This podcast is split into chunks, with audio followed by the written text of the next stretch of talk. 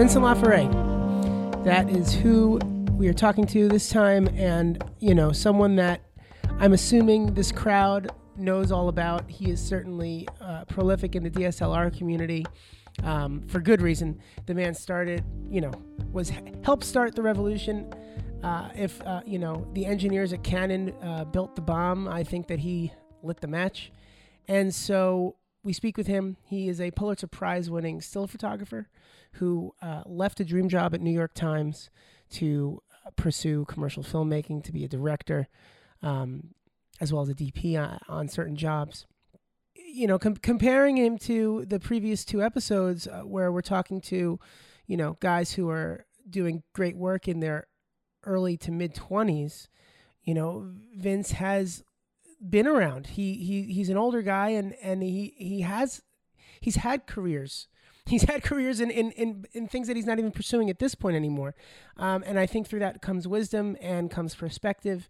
And, you know, it also is a, a view from someone who was here before this new age of gear that is relatively cheap for high quality filmmaking and to watch that revolution happen and to frankly be a major part of that revolution his insight on that is really interesting because I think that we can talk about the new gear and how to utilize it as much as we want, but certain things are um, universal and they don't change, and that's how you deal with decision making and how you deal with the politics of the world around you and and and what you are how you're viewing yourself within the greater world to keep moving in a direction that makes you happy as a human being. So that stuff to hear it from Vince is great. I think that he uh, has lived a few lives already, and to uh, to hear that to hear that um, those thoughts are are awesome. Um, I've known him for a couple years now. Uh, my my good buddy uh, was his I don't know intern. He might hate that word. Worked for him, assistant. Let's go with that for a couple years. So um, my relationship with Vince is great he is he, he's he's a brother at sometimes and a father other times. It's uh it's always it's good to pick his brain and it's good to hear the story. Uh, I hope you enjoyed it as much as I did. Thanks for being here.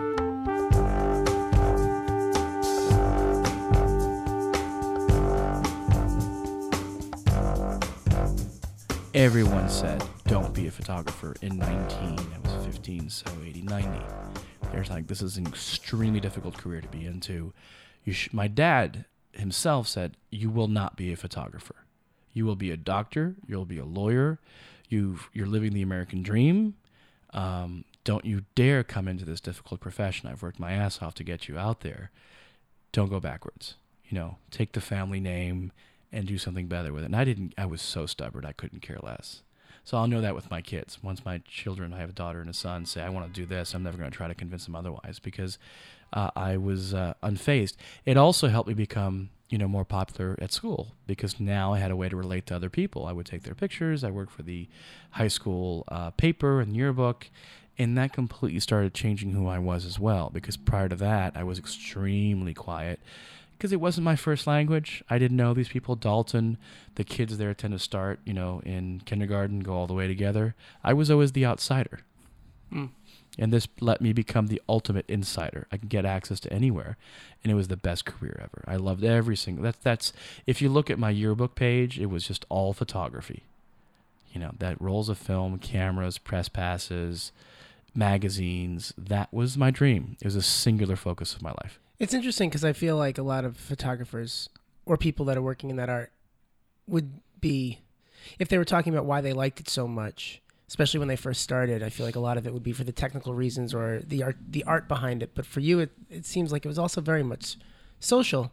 That was your ticket into connecting, like, yeah, with people firsthand and the rest of the world. Because till then, I'd been extremely isolated, and this was the ultimate vehicle. Because it wasn't that I didn't like people, I just felt very awkward you know, and I didn't know how to communicate. I wasn't I wasn't that that popular guy, you know, at, in school at all. I was the guy who would hide in the corner, and I wasn't the guy who would really hide in the corner. I just, you know, I was doing my own thing in my own world, and the camera was the ultimate passport. Yeah, you know, so um, from high school, I mean, I, I went pretty hard into it, and and uh, I started working on a portfolio. I went to internships. Uh, it was a very tough struggle, to be honest. Easier than for me than most because I was ahead of most. But you know, I did bar mitzvahs, I did weddings, and I went one lens at a time. Yeah, and I mean, what was that during that ascendancy towards making it an actual thing that you can support yourself on? What was that like? How did you acclimate to the to the notion of negotiating in the business aspects? I feel like for me, like when I started doing filmmaking, and it wasn't even just in school. I remember thinking I want to do film.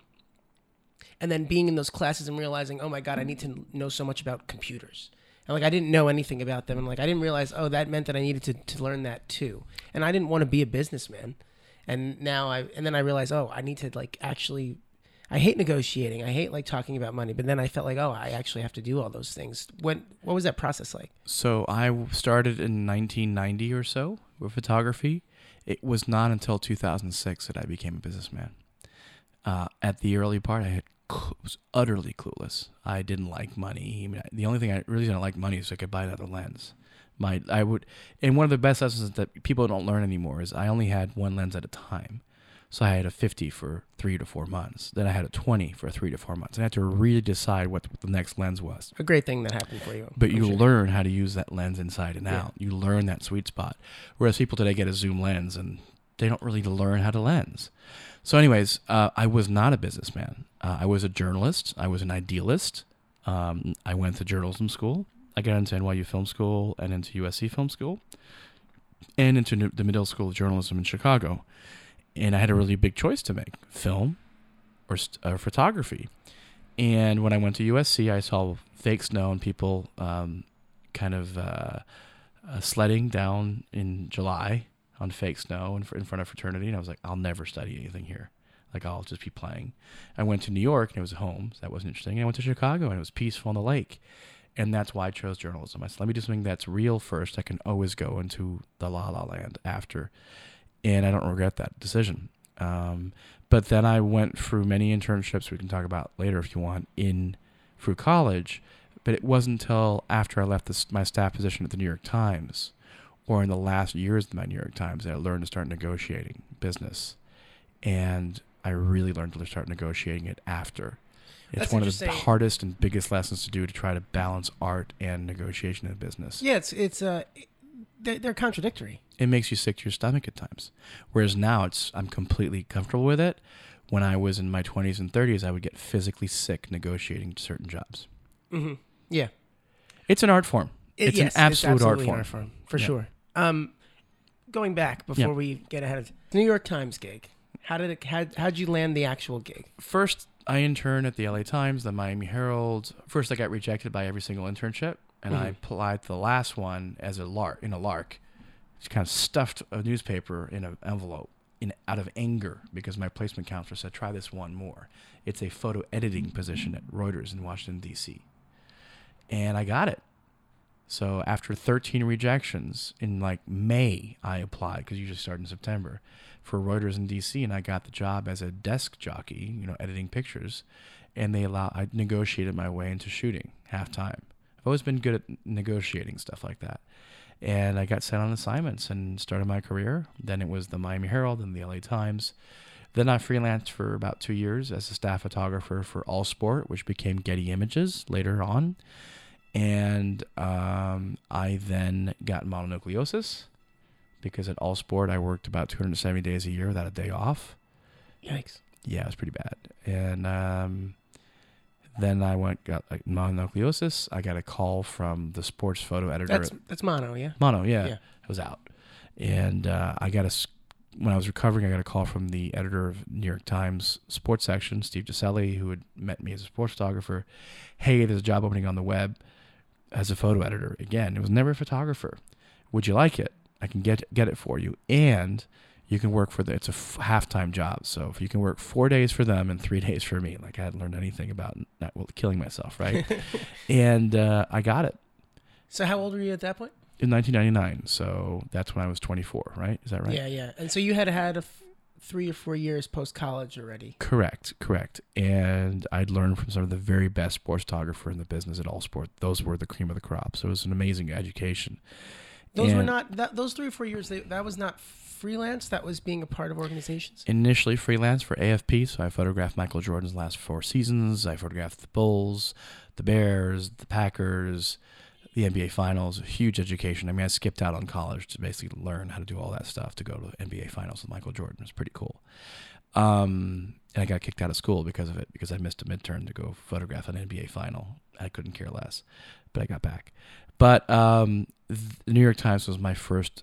Then it was All Sport on staff for two years, and then mononucleosis, then the web for six months. And I can tell you, the first hour at the web, I was in a cubicle. I knew I'd made the biggest mistake of my life. I cannot work in a cubicle. Yeah. I cannot do nine to five. Never been able to. I need constant variety or I'm not happy. And I was miserable. Oh, I, because at the time I was really burnt out. When I left All Sport, you couldn't have paid me to take a picture of a sunset. Like that's how burnt out I was. You know, with mono, I was just fried. So a very important thing for you, I think, or for any creative person to get utterly burnt out with their career at certain points, to be at the You're saying that's a good thing. I think it's an excellent thing. People get very afraid of that. And they're like, oh, it's over. I'm not doing well. I'm doing crap work. You need to go really deep down in some bad areas because then you learn to appreciate what you love about it. And that was the first moment in my career where I was like, that's it. I'm done. And on your way out of that hole, Mhm. what were you figuring out that you loved about it? I didn't. I just, you have to survive. So I took a job as an editor and it was doing other stuff that reminded me of how much I love photography. So being at a desk and editing pictures, I hated that so much Oh, because see it was mind numbing. Yeah. and I couldn't stand going to lunch with the same people every day across the street. I couldn't, and they were very nice people. No offense to them, friends to this day. It just wasn't the type of life I, w- I wanted. Yeah, yeah. And that makes sense. And I, I feel uh, like um, it's it's interesting. We could be on set for like 12, 16, 18 hours, and Yes. like we're good. Like you could put me in the woods for literally a twenty hour day, and I'm good. yes, But like eight hours in a cubicle, and I, 2 I'm gonna be I'm gonna yeah, go crazy. I'm gonna be the worst employee. I thought about had. jumping out the window, not Yeah. committing suicide, but my mind was just like, "That's the window, jump, Just Yeah. get it over with." So, um, uh, six months went by, and a staff photographer left the New York Times, which never happens. And ironically, it was Jeffrey Salter, who'd been my mentor back at the Miami Herald when I was an intern. And I got hired as on staff, and that was one of the biggest momentous things of my career to get hired as as a staff photographer at the New York Times at, I think, 99, 25 years old. Yeah. So a combination of you know good timing and putting in a lot of the legwork with people there and getting your name known and having a portfolio at that point. work that's pretty good. freelancing every weekend or every week for them, getting on the front page, working your ass off. There's Yeah. no substitute. But you find, or I find, that in life, you don't always choose your path. In that case, Giuseppe chose my path. He got me in through the back door. Yeah. There was no way. I, I learned when I, I left that I was the youngest staff photographer ever hired at the New York Times. They don't tell you that when they hire you. But the point is, the odds of me getting hired were extremely slim. Well, yeah. When you hear how it all happened, it starts to make sense, and you Right. can also realize how abnormal that is. it was absolutely abnormal. I completely got in through the back door, but had I applied from the outside, com- relative to the, all the quality applicants that were I mean, the best photographers in the world were applying to be on staff, Naturally, yeah. the fact that I got in was exceptional, and that's thanks to Margaret O'Connor and Mike Smith. And when you were there, so how how long were you there? So from '99 to 2006, seven. Being within an, an organization like that, how would you describe the creative growth in those years? And was being a part of something that had a certain mandate in a certain way, was that a creative compass for you, or was it something you were kind of brushing up against? I'd say the creative growth was there, but it was extremely. L- what's the word I'm looking? Not limited. It was constrained. As a journalist, you can't set up a picture ever. You can't tell someone to do something. You can't plan anything. You have to be reactive. It's part of the ethos and part of the ethics, and that's extremely limiting for a creative person. Uh, you learn to love news. You learn to love capturing the moment and the fact that you're documenting history. But creatively, especially for a paper like The Gray Lady that had, was very formulaic, you know, I definitely grew tremendously, but in a certain way. What ways were that? I mean, and maybe maybe your growth wasn't all creative. It could have been business. The best thing I can well. say is I learned to exploit the the best type of photography you can get in that paper. Meaning that if you look at Crewdson's work, or if you look at, um, you know, Anne Leibovitz or more creative people like like Chappelle, uh, David LaChapelle, that are very creative and build worlds, and actually, or Nadav Kander, that uh, Greg Cutler, that have, or Stephen Wilkes, that have their style and their vision and their hand in the work. That's creative freedom. That's that's being an auteur or an author. Yeah. You're not that as a photo photojournalist. You get close as a you know. There's some amazing photojournalists that do get to that level, but you're very constrained in how you can work because you can't affect anything. You can't say to someone the spot of light is on the right of you. Can you move four steps to the right, and you'll make an award-winning image. You have to wait there and pray that they do. How frustrating was that? Uh, it could be extremely frustrating, um, but it was also part of the challenge and the honor of knowing that I got it in camera and it was real. And that's because Photoshop was starting to come out. And it was like, well, what's the challenge if you just Photoshop the lightning bolt in there? I want to go to Montana or Arizona and I want to capture that lightning bolt with the with the dark clouds because when you do, you've captured something extremely beautiful and real and you learn to love that challenge of capturing reality in a beautiful way. It's a different way of thinking. It's just not the most creative, open way. Is what I was trying to say. Yeah. Well, it's it's it's interesting because I feel like it is creative, but the creativity that you're relying on is actually different in terms of it's not maybe necessarily the photographic craft, but it is knowing right place, right time, figuring out what that is Oh, yeah. based on things that are out of your control. And being able to tame that in a way that maybe a commercial photographer is not good at because he's never had to work his chops because he has an assistant who could just move it for him. Exactly, and it's it's a what the best way to describe it is you learn to be creative within a system. So you have constraints of the system. You know what they're going to publish. You know what they like. You know how they run pictures, and you learn to push those limits within the system. Because you know if you take a picture that is of something that's outlandish or composed in a way that it's just never going to run. Don't even try. That's not journalism, for example. So you And learn ethically, you'd be challenged, I'd imagine. There was never a question of actually breaking those. So that's Yeah. not even on the table. Right. But there's certain pictures that are never going to run. And you learn how to be creative within the system. The same way that I think this big part of why I've become a good business person and creative in general is you learn a system and you learn how to break it without breaking it or them knowing you're breaking it. Yeah. So the picture right behind you uh, is a photograph called "Me and My Shadow" or "Me and My Human" of ice skaters uh, in Central Park. That ran huge on the front page of the New York Times. At the time, the Just so that people know, it's it's a photo taken from what might be a helicopter it's from a helicopter a- over Lasker skating rink in Central Park with a telezoom. with a 100 400 100, uh, 100 400 zoom lens. Yeah, you it's know, in kinda the tight. winter. And it's probably one of my favorite images I ever shot there. What's important to understand is that ran on the front page of the New York Times, and the editors told me we've never run an image like this on the front page of the New York Times ever. This is momentous. This is a work of art that is about the day in New York, but this is a huge departure for the New York Times at the time that was only news. Yeah, because when they're saying like this, they mean because there is nothing not. um I want to use the word real. There's nothing fabricated with that. No, No, one was placed. It's just not news. The New York Times at the time was not a photo paper when I started there. It was here's a picture of a dead body and Did it also symbolize maybe the tra- the transition that news needed to be started to? Um, without them knowing it.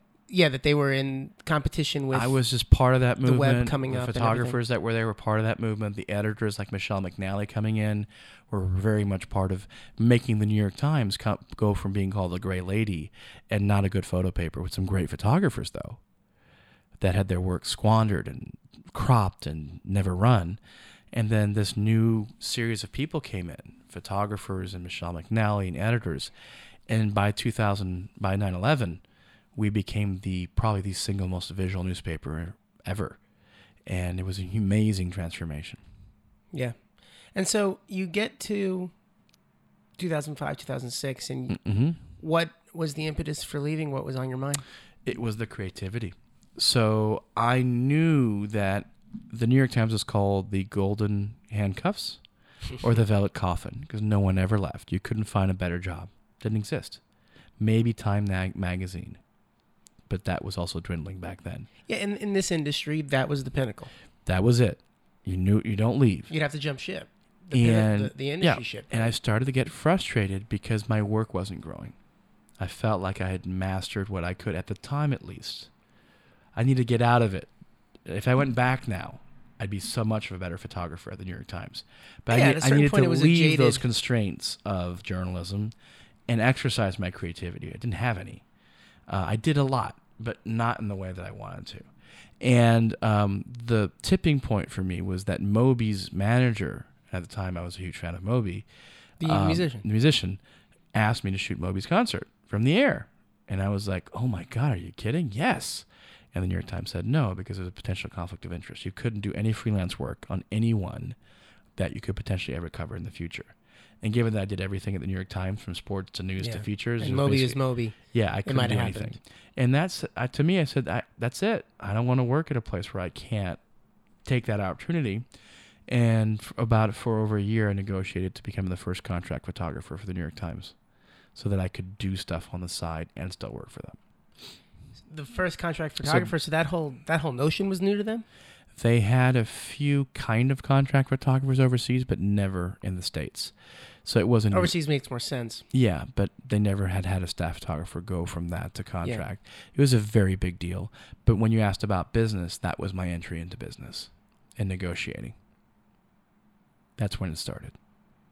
And how was that processed? I mean, at that point, did you feel comfortable in that negotiation, or Yes, was be- it scary, or what? I think that the art to negotiation is finding a mutually beneficial solution where everybody wins.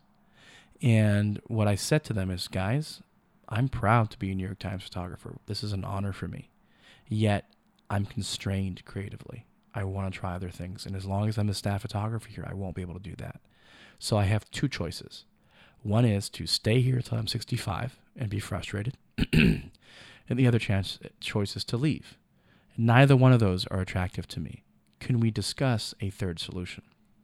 So, in other words, most people are yes or no people, or What was A their or B. initial reaction to that? they didn't know what to do. Like, They were kind of shocked. Their initial reaction was to offer me a raise.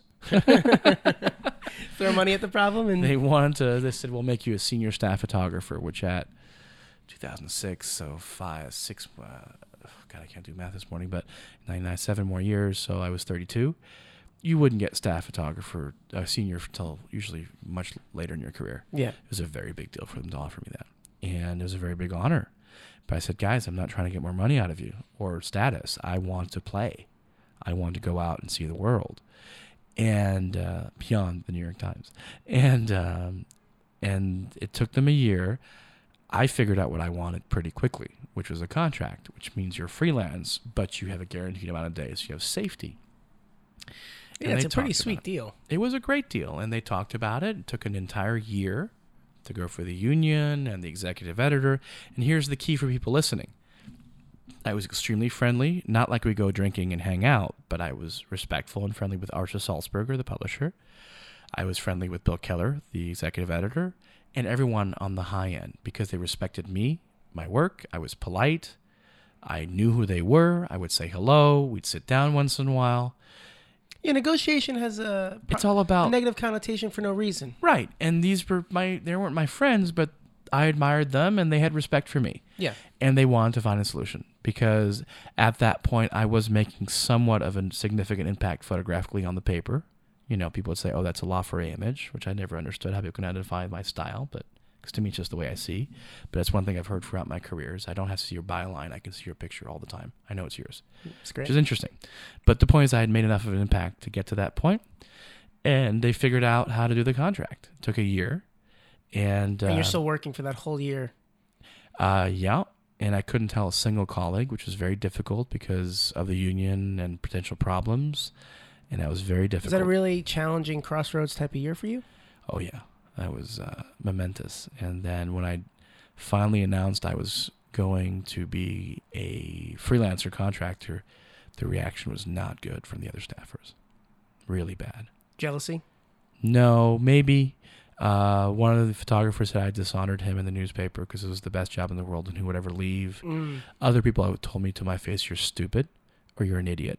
Literally, you're you're a total idiot. What are you? You're leaving the New York Times on staff to go freelance? Well, but that's also coming from someone who that is the they're they're doing the the absolute work that they want to do at the top place to do it. But Yep. you're not doing the absolute work that you want to do. For that but they person, didn't get it might that. be To them, silly, they're like, but for "This you, is the a, best job in the world. You can Right. make it whatever you want. What would you leave? To go freelance in this business? Because even back then, It was crazy. the print was starting to, to fall down. But that's part of the reason I left. I wrote an article back then called "The Cloud Is Falling" in 2008, uh, slightly after that, about what eventually has happened to the print industry. I kind of predicted it because it was pretty obvious to me that this just couldn't sustain with the web coming out, you know, and Twitter and websites. Like, I kind of saw the writing on the wall. And so now you're they finally agree to that and Yep. you're out. Yes. And you know, I know that when you were you said when you're choosing your colleges, you're like, okay, I could always go back to that movie making stuff. Yep. Obviously, the reality of that is that it, you, you can, but it's a tall order, and that Mm-hmm. there's a lot to make, a lot of ground to make up. What what were you hoping? To go into movies, you mean, or to go back to the, the New York Times if it didn't work out? no, no, no. To to go into more, a more creative field, like how many? I mean, seven or eight. Well, no, because it was seven years there, and then another th- so ten years, a decade after you finish college. Mm-hmm. You're now okay. I, I I'm now going to take a step towards the creative stuff that I decided not to do when I chose Chicago. Right. and it Um, was it was um what was that plan? I don't know if you call it a plan. I just started taking assignments for magazines and started to spread my wing a little bit. And it was still mostly editorial, so it was still the same rules. And it was very hard to break into the other stuff. Um, and I wasn't good at it. I was really good at getting the Super Bowl winning touchdown or the front page photo or the convention opening image. That was what I was really good at. It was very technical. It was very thought through. The timing was right. The news value was right. I wasn't someone who'd go out and just shoot a bird flying in the sky with a woman in a red dress. It just I wasn't trained that way, and that goes directly back to what my dad did with me with the scissors for the slides. Is I have two dads, so I had one dad who did that. He made me very technical, and my other dad, uh, my biological dad, I'm not that close to, but we do speak. Uh, his name is Just Jaeckin. He did a film called Emmanuelle, and he's very out there. And he made this comment to me back then, which stuck with me because it was so dead on that there's some guy that is my dad, but I speak to once every five years, said, I want to see a bit more craziness in your work. And that was like, you hear that. It's like, That's simple, but obviously complicated. it's that simple but complicated. And he nailed it because I was extremely technical, but I wasn't necessarily, and I was very creative in certain ways, but I didn't know how to let go or let loose. And uh, it frustrated me. You know, I didn't do motion, motion blur, it had to be sharp. And um, Yeah, there is there is a level of um, kind of uh, ta- you know, getting a grip on on abstraction. oh, yeah, it wasn't my wheelhouse. I'd make fun of artsy fartsy photographers. I'm like, you know, Even though you just left the Times to become one. Well, I wasn't trying to become an artsy fartsy photographer or whatever that was. I was just trying to try new things. Okay. And uh, I started working for all the big magazines, uh, Vanity Fair, uh, Sports Illustrated eventually, uh, New York Magazine, et cetera, et cetera. And then my career grew and it became more of a commercial enterprise. I, I joined an agency called Stockland Martel with Bill Stockland and Maureen Martel, who I'm still friends with today. I still work with him today.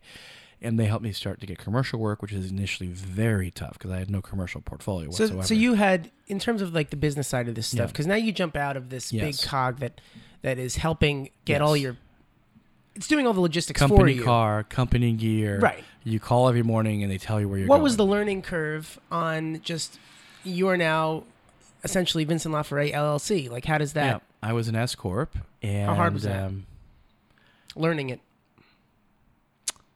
I don't know if the hard is the right word, but it was a tremendous amount to learn, and it took me five to ten years to learn. Like what I know today, I feel like a specialist, whereas back then I knew nothing. What were the are there some key points in terms of like what you feel The most basic one is cost of doing business. You add up every one of your expenses, your cameras, your maintenance, your rent, your cell phone, your computer, your software, your insurance, and you divide it by the total number of days that you plan on working that year. And if you're not making that much money on every assignment, you're losing money and going bankrupt. Very basic thing to learn. And that's how you negotiate with clients. They say, I can only pay you this much. And you say, it cost me $400 at the time or $700 a day just to stay solvent. And if you're paying me 500 I'm losing. And that's pre tax money, by the way. So that's how you learn to negotiate. It wasn't, I need the money. It was, Right. I can't stay in business for that rate. I need this money. And it becomes more of a dance when it's like, well, it is true that if I do this job, it might lead to other jobs that will give me the the actual money that I need. Yeah. And being able to pick and choose those correctly, because obviously everyone's going to tell you, you it's great exposure, but as- sometimes it is great exposure. you got to look at those as silver bullets. You know, the silver bullets being you only have five or six, you know, and you only have one or two or three a year that you can do Mm-hmm. where you just do it for the love and for the profile. So if, you know, Beyonce calls you to take a portrait and there's no money, you go do that because you're going to get a tremendous amount of PR, You, you take Beyonce's portrait. right? But other stuff, you're like, I can't. No, sorry. I know it's uh, Snoop Dogg or something. I still do Snoop Dogg, but let's say, you know, uh, No, so- know. an I- older I- artist. yeah. You're just like, it just doesn't have that cachet, and I'm sorry. I got this is my day rate. And it's, it's his dance. Yeah, yeah, yeah. Um, so you're doing. So you get this. You're now a part of. Would you call them a rep, or how, would you describe Yeah. that relationship? Yeah, Stockland Martel's a rep, and they're no one wants to hire me because I don't have any commercial work. it's, the, it's the classic catch twenty two. How'd you deal with that catch twenty two? Because I feel like a lot of us are up against that catch twenty two. You just grind away and you pray, and you apply for a lot of jobs and get rejected. You do a lot of personal work, Right. that looks commercial, and uh, you find one or two agencies a year that give you a break. The problem for me is the timing, um, because the economy started crashing right around there, the internet bubble. Um, I would have been a perfect candidate to do corporate, you know, photography. It was right down my wheelhouse Right. but But because that- the the economy of crashed, they didn't want to have do, do any more of that, and also they stopped publishing uh, physical annual reports and did PDFs. So all the timing was bad. It was a very hard several years. A lot of soul searching. I thought I was failing as a commercial photographer. Editorially, doing fine. Were you failing? As a commercial photographer, I did fail. It's not that I overall. Um, through those years, I never really went anywhere. I did some good stuff, had some great ads, but I was not a success. And I didn't like it. It bored me. The commercial. Yeah, because at that the must have been gutting. Because I mean, you left something because it was boring you to do something that you thought wouldn't, and then you realized that that's boring. no, I just at the time because the economy was so bad, agencies weren't taking risks, and they would hire you and give you a brief and say execute. And I said, but I want to have a discussion. I'm an intellectual. I like to have ideas. And like, we don't want to hear your ideas. We want you to execute that like this other photograph you did. And more than anything, at the time, retouchers were becoming as important, if not more, than the photographer. And I was coming from a background where I would line up a shot in, re- in camera and wait for the moment. And that was part of the challenge. And I was antiquated. I was like, well, why would you do that? Just Photoshop those four pieces together. Let the retoucher do it. And my reaction was, then what am I doing? A monkey could do this. That's how I felt. So I lost interest. Never really did it. And the irony is, like 10 years later now, I do extremely well in commercial photography because I've learned different things. But at the time, I just hated it, was uninterested, did a lot of editorial, got some commercial work. Uh, but there was a mental block there. And where, at what point are we starting to make the move towards? Well, I guess. wh- They, wh- the- you the get film. broken. Where's the film stuff coming Oh, that's from? not even on the radar yet. Uh, but back then, I wasn't doing well commercially. I realized. I all you also get logged at the New York Times or as a press photographer is when something happens, you go cover it. When uh, you get a call every morning from the photo desk to go shoot something. But to be a self starter is a whole different thing, especially creatively, to come up with your own idea, your own ethos, your own visual, your style. Back to your original conversation didn't have that. My style was just the way I shot. It wasn't me waking up in the morning and saying I want to do it like this. It was more based on a refusal. To, my my basic description of my phot- photography career was, I refuse to see an image that I've taken before or seen before. So every day I went out there trying to find an image. You were finding your style. You weren't creating it. I wasn't even. I wouldn't even call it a style. It was a method.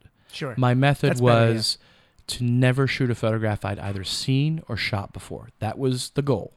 And that's why I got a reputation to come up with really original images. It wasn't because I was original. Maybe it is. It was my refusal to do the expected. right, right, right. Stubbornness. So then, let's get to this film stuff because then Yeah. you start and like how does I mean I think from the outside we would say that the the 5D video was the launching point for videos. No in- question. You, so you agree Oh, absolutely. from the inside? I don't know if you felt different. I had never shot a piece of motion picture film or video. I rent I bought a X100 Panasonic, the first 24p camera, used it for a week, hated it, returned it. That was my entire exposure to film. And then in 2008, I was supposed to have lunch with someone, got blown off, completely rudely blown off. Ah, I'm not too busy to see you. Come back next week. Thursday or Friday, you pick. And I picked Friday, and literally serendipity. As I walked into the office, these two white boxes with two, the two 5D Mark II prototypes came by, and I was smart enough to follow the guy who was highly irritated because he had just been busted. And I'm like, "What are those?" He's like, "Vincent, come on." And I'm like, "I know there's some good stuff in there." And he's like, "Ah, "All right, sign this NDA." He showed me the 5D Mark II, and he said it's 20, 18 megapixel, 21, I forget what it was. Shoots X amount of frames a second, yada yada yada. Oh, and hey, it shoots video. I'm like, excuse me? He's like, yeah, they put the video function in there, kind of like the the digital L's, the point and shoot. I said, whoa, wait, wait, wait. Let me see what that looks like. And I walked around. I still, you can see, I'm still getting goosebumps to this day, and it's like almost 10 years later. Uh, I walked around the office with the 247028 looking at the rear LCD, and I knew it. I'm like, this will change everything. And it's not like the bulb went on, it blew up. And I was like, this is it. And I'm like, I have to have this. Let me shoot something for you. This is this is going to change everything. And their answer was a flat out no. uh, it's going to three other photographers. Go away. You just shot a brochure for us six months ago. We've got 40 or 50 explorers of light. I was one of the Canon photographers. You can't do everything, Vince. You little shit. Go away. And I was unrelenting because no to me is not no. No is the start of a conversation. When you get no response, that's a problem. When someone actually takes the time to say no, that's a yes to a conversation. And I was unrelenting for four hours, and I finally got it. And they let me borrow it over the weekend. and um, what was your plan? Didn't have one. I yeah, yeah. literally You wanted to do something with it. I hired a model, a male model, and my entire plan was one of the images in Reverie had the silver glasses with the Empire State Building reflected in it. That was the ethos or the genesis for Reverie. And my wife had then said, Well, what about a woman too? I'm like, I can't afford two models. So they didn't give me any money or budget. They just lent me the camera. And they said, Here, take the camera, write us an email on Monday. So I'm like, Okay, a man and a woman. All right. I guess they're going on a date and maybe it's a dream. Like it's the biggest out as a filmmaker is to make everything a dream. It solves all the problems. And it gives you music video rules. yeah, exactly. And Anything my, goes. anything goes. And then my my wife went out to go get a red dress, the, that famous red dress on the girl, and the guy rented a tuxedo. We got two models, and uh, Mike Eisler, who still works with me today on air, um, had they gave us one camera, one battery, no manual. We had no idea how this thing worked, and I had to do a public speak speech for Canon that day, that night. He was in the car trying to figure out the camera. Mike. Mike Eisler, and uh, then we went to shoot Saturday night from Saturday from 4 p.m. to 4 a.m. and Sunday from 4 p.m. to 4 a.m. Same thing. Uh, and uh, I had an intern back then named Yoni Brook when I was on the staff at the New York Times, who is now a very successful documentary filmmaker. And I invited him. Said, "I need your help." And he turned me down like four times. Yoni, trust me, you got to come. And his role was basically to make sure I didn't mess up screen direction because having grown up on film sets, I knew just enough to be dangerous. I knew about screen direction, I knew about cutting, but I didn't really know it. I, mean, I literally never shot a video. Yeah, I was gonna say It was this was my very first never attempt. edited anything. Oh, I didn't have a clue on what a hard cut was, or you know, on uh, any of this stuff, what coverage was. and so you made this for your meeting on Monday. It's for me. No, I know, but you, Yeah. you had it done by the meeting on Monday, Yes, and we shot it o- which over must two have blown nights. them away. Well, not initially because I sent them the email. No one looked at it for three days. Okay. So I figured it sucked. There's a very important person in here, though. Is uh, Andrea Costantini also. So we did the edit and of how I'd storyboarded it, and I watched it once, and I said, "This sucks." And you know, as a filmmaker or photographer, if you watch your own film once or twice, you don't want to see it a third time, you're in trouble. I'm like, this is lame. It was edit, edited in a linear way from start to finish. And I saw that Andre in the bottom of the Final Cut Pro timeline had a little bit of a nonlinear uh, sequence. Didn't even know what a sequence was back then. I said, "What's that?" He's like, "Ah, it's like you know, a non- nonlinear sequence. Just kind of just having fun with it." I'm like, "Can you edit the whole thing like that?" Was really what I said. I was like, it sounded like one of those terrible directors know he's doesn't know what he's doing. Just what I At was. the time, that's what That's what I was. I Yeah. was like, "Can you make it look like that?" And he's like, "Yeah." I said, "Can you do it in the next nine hours?" And he's like, "Of course." And Andre is responsible for taking what was the most horrible linear edit. And if you watch back on Reverie, it skips over all back and forth. yeah. And um, Further, know, further putting it in the music video world and yeah, it was a terrible you know, bad cologne fashion commercial. commercial. Yeah, Yeah, yeah, it was a terrible bad cologne commercial. But, um, but it was shot on a. It was on shot on the first DSLR with lots of cool lenses, with someone who knew how to compose at least, you know, from a photography background. And we got Moby's music. We got his permission, which is awesome. And we sent the Canon for three days. They didn't say anything. And I was like, it sucks. They don't like it. And that was it. And then the third day, I, I got a call. I was like, Vincent, what the F did you just do? And it was it sounded angry. And I was afraid. I was like, "Ah, what did I do? I don't know. He's like, this is amazing. We're all watching because they were at their big um, annual They're just losing conference, shit over it. and everybody went nuts there. Like that's all they were watching. And they're like, "This is gonna change everything," yada yada. And I'm like, "Okay." Isn't it hysterical that they didn't know? How do they not know? I don't know. All I know is that initially Canon Inc. back in Japan said we'll never publish this video. They were gonna kill it. It's a prototype. What was the reasoning? they had never released prototype footage ever. It was not a approved camera, and Japan said, "Nope, Mm. we're going to kill this. It cannot ever see the light of day. And it took one week of very careful negotiations to release it. And then the rest is history because when that thing went online, when that thing went online, um, this was before YouTube and this was before Twitter. Yeah, it was the start of a, a few revolutions. Yeah, and it just took It's off a confluence of a bunch of things. unlike anything I'd ever seen before. It Yeah. was I'll never forget refreshing the blog and going from five views and 30 seconds, 50 views, then 750, then 1500, then 2500, then 25,000. It was it got 2 million views in the first few days and 10 million views, you know, in that few month period. They had more traffic on the Canon website uh, in that one week than they had the entire year combined for all of Canon USA. It was insane. And from that moment, you're like, "Whoa, I might be uh, starting a filmmaking career." Like, what, what, what was the? It let's was- shift into that. It was very difficult because I was entirely aware of how clueless I was as a filmmaker, yet I had to play the game. So I knew where I was as a photographer at that point. So 2008, uh, 13 years as a photographer. I knew everybody in the business. And here I was with 48 hours or 24 hours of experience as a filmmaker. And I had become a household name within the video world. Like everyone from talking to people like you you people know your name now. People at Disney, people at Paramount, people everywhere. Like Vincent Laforet is now a known brand. And yet they don't even know that you won a Pulitzer or work for the New York Times. It's very weird that something can completely change your how you're perceived by others and who you are versus the reality of who you are, let alone your body of work. It was so, mind-boggling. is this a, is this an exciting time, a scary time, both? both the most exciting and the single most terrifying time of my life because I decided to go for it. Because I got invited to the Oscars, AMPAS people, American Picture, American Motion Picture Association, uh, Academy of Sciences, to screen it. I got invited to Disney to show it to Oren Aviv, who's the guy who greenlights every project back then. Uh, I got invited to Industrial Light and Magic to speak to three or four hundred animators uh, and Lucas and all that stuff. So talk about an honor, right? You know, and I was relatively well known as a photographer, so I wasn't a total newbie.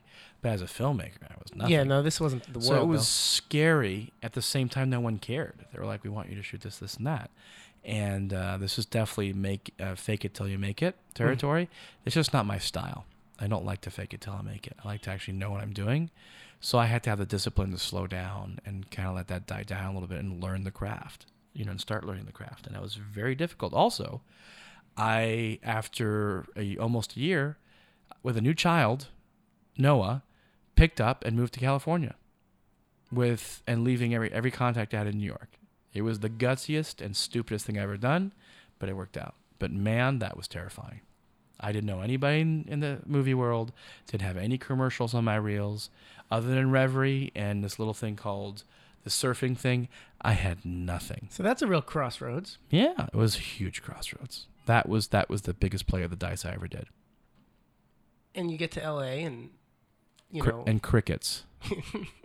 I'm getting invited everywhere to talk about the camera, the technology. But not because I hired. understood it.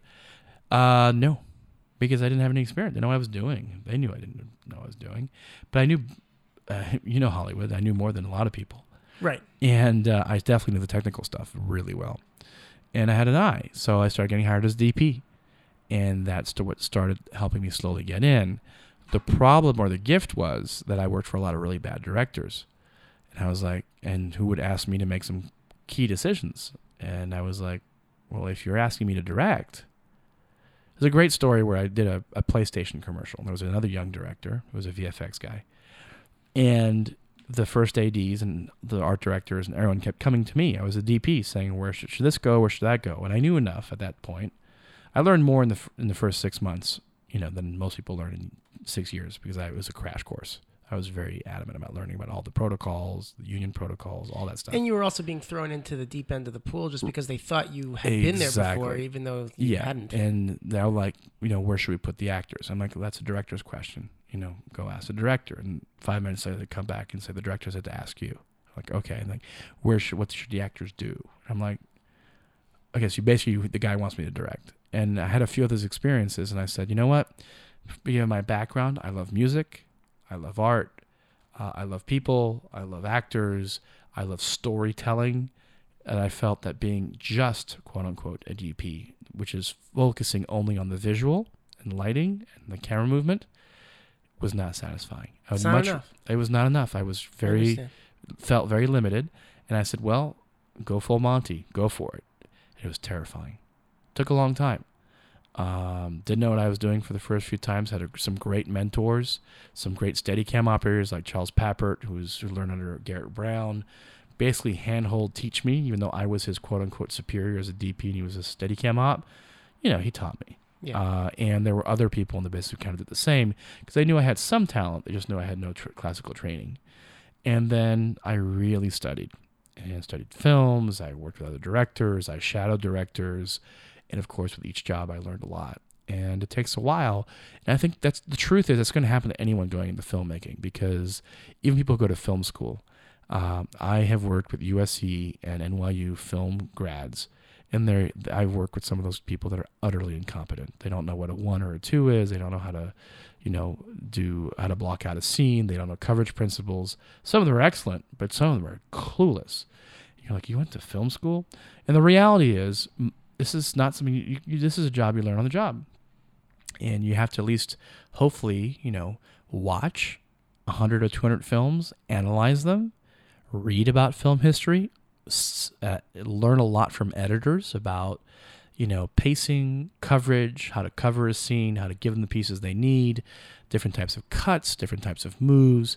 Just a, tr- a tremendous amount to learn. Yeah, I mean, you essentially hit the ground running on a second career because I mean, Yeah. while they both use a camera, uh, they Yeah. could. They're so different. There's, no- nothing There's the same. the only parallel between photography and film is framing and lighting. and especially from a photojournalistic standpoint, where you're not doing the creative changes in frame because it's ethically not allowed. Right. You know, it couldn't be. Luckily, so, I'd done the so commercial different. stuff in between. Had I not had my own nice commercial buffer. photography business, where I learned to work with crews of three and four assistants, and maybe a motorhome when I got into bigger jobs with 20 or 30 people, I don't think there's any way I would have made the jump. So luckily, I had Yeah. that interim. Otherwise, I'd have been I would have fallen so flat on my face. And so now with these projects being bigger, um, and kind of you know a film set that you're on Well, now, nine months like, later, after Reverie, I found myself on a six hundred thousand dollar job as a DP, shooting with a Phantom and motion control rigs. Uh, it's a commercial called Famous Footwear, and boy, wow, was I scared because that was serious. That was a real deal. You know, it was almost maybe a million. I don't know what it cost, but it was a tremendous amount of. Did that budget give you? Give I mean I, I guess there's obviously there's added pressure, but like was it very present in your mind like that? Was it looming or No, How do you deal- how are you dealing with it? I loved it, and I worked with a fantastic director named Lonnie Perister, who I still talk to and work with. I've done a few commercials with him, and I worked with an amazing gaffer who's now a DP named Mark Lindsay. He's a close friend as well, and he, I was always upfront with people. I said, guys, I have no idea how many watts of power we need. I have no idea how many 4K or 18Ks. I don't know the difference between an 8 uh, a 1K tungsten versus a 1K HMI. But I did, but the point is, this is not my world. I know how to frame, and I know how what kind of light I want, and I can describe it to you. So as long as you have a vision as a director or a DP, no one's going to ever Well, yeah, hold that that, against conversation you. you. have with your gaffer, Yeah, and depending on what light, like Yeah. h- what how much they're carrying. yeah. He loved my work side, as a photographer. He was happy you to help me. Just a purely conceptual Yeah, discussion. And he same as a make it- director, as long as you know what you want, the entire team is there to help you get it. However, if you show up unprepared, you're dead. They'll kill you. Right, you were prepared, but you were prepared in a way that you were able to be prepared. You couldn't come in knowing No. all of that extra technical stuff. But- Correct. But you, by being It was very honest, awkward for me being a very technical guy, having to rely on someone else. humbling. and that was super humbling. But that's also the gift, is it allowed me to realize, whoa, I don't have to be, the technical guy anymore. I actually be creative now, Mm. and that was a major shift in my career. Yeah, I can imagine that would be. Yep. And so now you're at a place where you review scripts and Mhm. you're trying to get those to Yep. off the ground and things of that nature. Like, what do you? I've What are you hoping for here? Read three or four hundred scripts by now, and ninety-five percent of them were awful. And it's extru- I think the single most valuable thing in Hollywood, other than a good, other than a good um, uh, actor, is by far the single biggest jewel is the great script. And I found one, and my goal was to do that ne- early next year. And then this whole Air project came out of nowhere uh, that I'm doing Bringing now, you back to photography. which is Does it bother irony. you or no? No, I mean, obviously, it's it's a lot of air is being very successful, so I, Yes. it wouldn't bother you. But is there? No, You, if you have this big script thing, are you kind of annoyed or frustrated that you can't get to it, or how does I'm that? still do working on it. Um, I'm not annoyed. I hope I don't lose the script. You Right. know, um, and but other than that, like I say, you know, other than chasing down the 5D Mark II, working my ass off every day and having a very big discipline and all that, most of the big moments in my life have kind of just happened. Life has a way of showing you what you're going to do. And that's what Air is. Air was just one other editorial assignment, like hundreds I'd done before. And I published it on a platform called Storehouse, just again, social media. And it just exploded. Yeah, for those who don't know, air is just uh, f- photos of different cities that At Vince is taking at night. high Yep, altitude on a helicopter, at night. 7,000, 8,000 feet up. Yep. And so the perspective is quite different. And frankly, nothing, it's only been possible now with high ISO cameras. Yep. So it hasn't been able to happen until There's, there's now. no record basically. of anyone ever having done this before, which is odd in 2015. But it makes sense in that the technology wasn't there. You, it was just too dark. And now with these cameras that shoot at 32 to 6400 ISO and up and produce really clean images, uh, it's been a pretty spe- spectacular ride. Yeah, I mean, it's, uh, it's poetically full circle. Yeah. Shots coming from a helicopter have Yep. been your thing. And Yep. now you're doing it in a way that's much more creative than um, Yeah. with what you're doing at, at uh, Yeah. New York Times. Yeah. And, you know, I th- I'll tell you one thing that we didn't discuss, which is probably the single biggest lesson and change in Oh, my well, then career. let's discuss it. Sorry about these. Yeah, sorry. Yeah, the spring noise. But um, towards the end of my photography career, quote unquote, meaning before the transition into quote unquote filmmaking or commercial directing, whatever you want to call it, I had a National Geographic assignment where they gave me a tremendous amount of money to go fly around the country and shoot this story called The Drying of the West. We had a $120,000 budget. Drawing? Drying. The drying. Yeah. $120,000 budget to spend just on helicopter time. That's unheard of. That's like striking the lottery. It was a gift. And a few days into it, I was so stressed out because this was, this was geographic. This was the pinnacle. There's nothing better. Yeah. Who doesn't want to be geographic? I am. It's the I Holy can, Grail, yeah? I can actually contractually call myself a National Geographic photographer because I've been on assignment for them. Cool. Uh, I never done it, but whatever. Um, the point is, that was the mecca. Just because you got an assignment doesn't mean you ever made the magazine. Some people, some stories held for three years, and here I was. This was the big deal, and I wasn't happy because the stress was killing me. The And stress was coming from where? internal. No, I know, but what was causing it? the bar was so high. I had to do the best work of my life. And three or four days into it, I said, Vincent, what the hell are you doing? This is the best assignment of your life. It's probably your last one like this, given what's going on in the industry. Freaking slow down and enjoy it. And I did. And that was a major shift in my life. Because I can tell you that prior to that moment, I spent the majority of my career as a photographer not enjoying it. I did not enjoy the process. I enjoyed the chase of the image. It was all about getting the image. It was about making the deadline, getting the best image possible. It was competitive. It was deadline driven and somewhat ego driven of getting the best image of all the photographers around you and you make you make the paper over all the other wire photographers and your colleagues. And I can tell you that that was at the sacrifice of actually enjoying what I was doing. It was a not a job, but it kind of was. It was pressure and anxiety. And then from that geographic assignment on, I now enjoy the process even more than I enjoy the still image. I enjoy both. And that took me, you know, that- till I was that- mid 30s. That's a very big yeah, lesson for and people. And that much translate to the final product too. it you can see it night Yeah. and day. And now it's probably the big block. Is when you have your eyes so focused on the final prize, you forget to enjoy the journey. And uh, I teach a lot now still. I see people who are stressed out taking pictures. And I go to them and I say, Hey, Jared, if you don't get that image, what happens? And they look at me like, What do you mean? I'm like, Do you miss your payment on your mortgage? Do your kids get kicked out of school? Do you never get hired by that magazine again? They're like, no. I'm like, so who cares? Enjoy. Have fun. It's supposed to be fun. When I did it, those were all realistic possibilities that I would never get hired again, or I would disappoint the editor, or I couldn't pay my mortgage. You get the idea. But photography is a fantastic thing, and we all have, no matter what we do, this, especially some of us at least, this propensity to take a great hobby or joy and get obsessive about it and becomes no fun. You see that all the time with parents and their kids in sports, musicians, all that. And the key is to find a way. I think the best musicians that are out there to just love what you're doing in the process. And those I And think that are keeping the it most fun is, is so much so important. and it's so hard. It's It's, so hard when you hard add the business aspect of it. Yeah. It kills it. The moment someone pays you to do something, it's usually because on a basic level, I joke, there's a reason they're paying you to do it because they don't want to do it themselves. But, you know, generally speaking, on lower end jobs. Yeah. or they can't. But with that comes pressure and demands from the clients. And the best photographers just do their own work. They listen to their clients. They're not deaf, but they say, hmm, "No, I'm doing this, or I can make this better for you." And the irony is, I've come full circle now.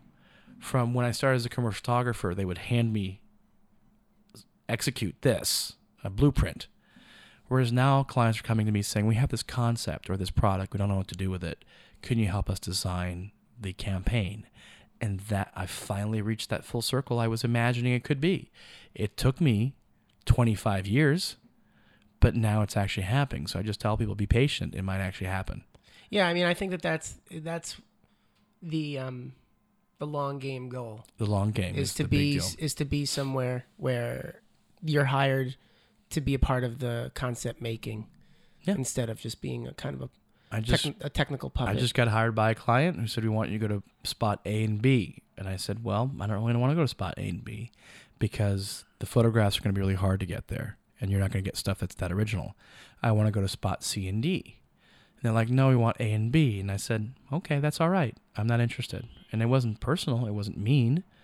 And you know, I'm, I didn't even say I wasn't interested. I just warned them about all the perilous problems about A and B, with rights issues, with permits, with costs, with the type of people there, and the kind of images they would get.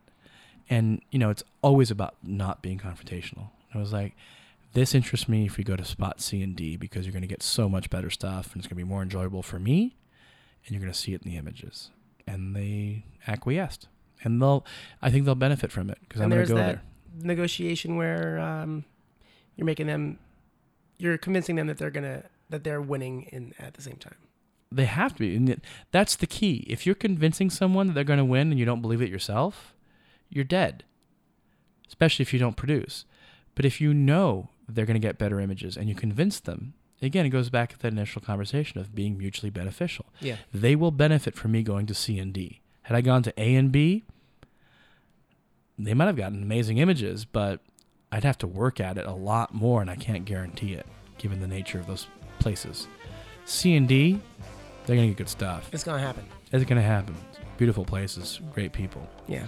So Well, thanks so much for the conversation, man. my pleasure. It was great to learn more about you. Thanks, Jared.